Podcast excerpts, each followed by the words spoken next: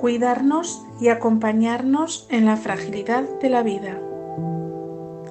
Bienvenidos a este audio creado por la Delegación de Familia y Vida de la Diócesis de Ourense, con motivo de la decimoctava edición de la Semana de la Familia, para reflexionar sobre el cuidado y acompañamiento a los enfermos. Agradecemos a José Luis Fernández, médico y delegado de Pastoral de la Salud de la Diócesis de Mondoñedo Ferrol, que elaboró estos textos.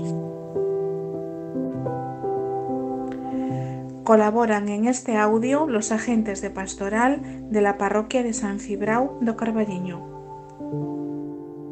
Soidade. Eu estarei con vos todos os días ata o fin do mundo. Mateo capítulo 28 versículo 20. A experiencia da soidade é común denominador que se fai presente sen excepción no proceso da enfermidade.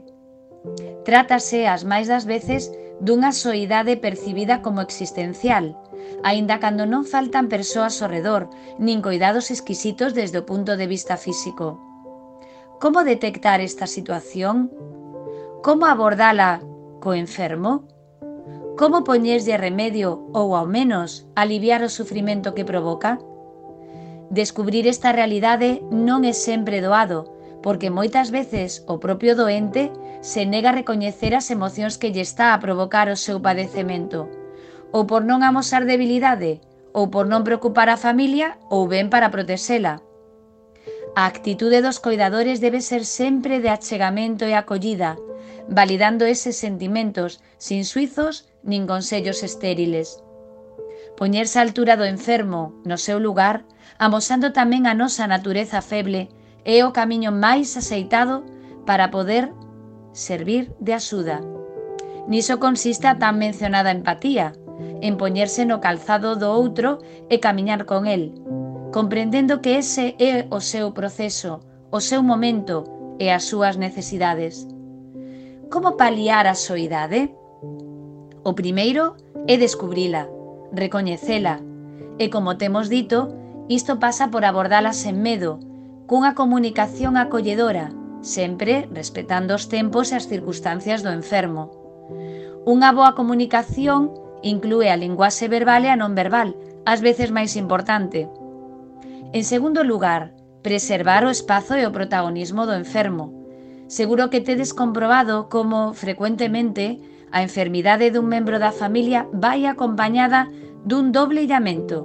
Primeiro, o imposto polo propio enfermo, que consciente ou inconscientemente se retira da escena, pensando a miúdo que así protese os que o coidan.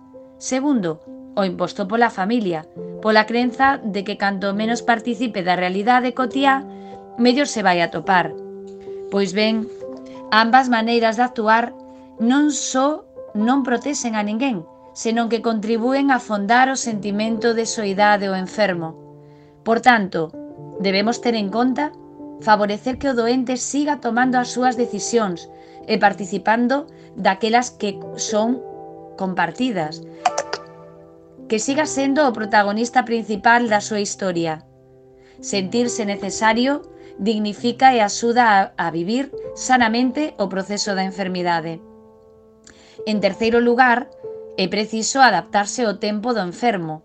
Hai que sincronizarse co enfermo. O noso tempo non é o seu tempo. Debemos sabelo para adecuar o noso reloxo a un tempo en calidade máis que en cantidade. En último lugar, algo que por necesario debemos explicar como transversal, o valor de acompañar. Demasiadas veces, os encargados do coidado, aplicámonos en facer moitas cousas polo enfermo, esgotando as horas do día e ata as nosas forzas en tal empeño, lembrada Marta na casa de Betania. Acompañar significa compartir o pan no camiño, significa estar preto e ser recoñecido así polo enfermo. Falar cando é preciso, estar en silencio moitas veces, chorar e rir sen avergonzarnos, mostrarnos auténticos e respetuosos sen interpretar nin disimular. Acompañar significa estar con, por e para o que sufre, coidando e consolando coa forza da esperanza que nos otorga o Deus da vida. Oración.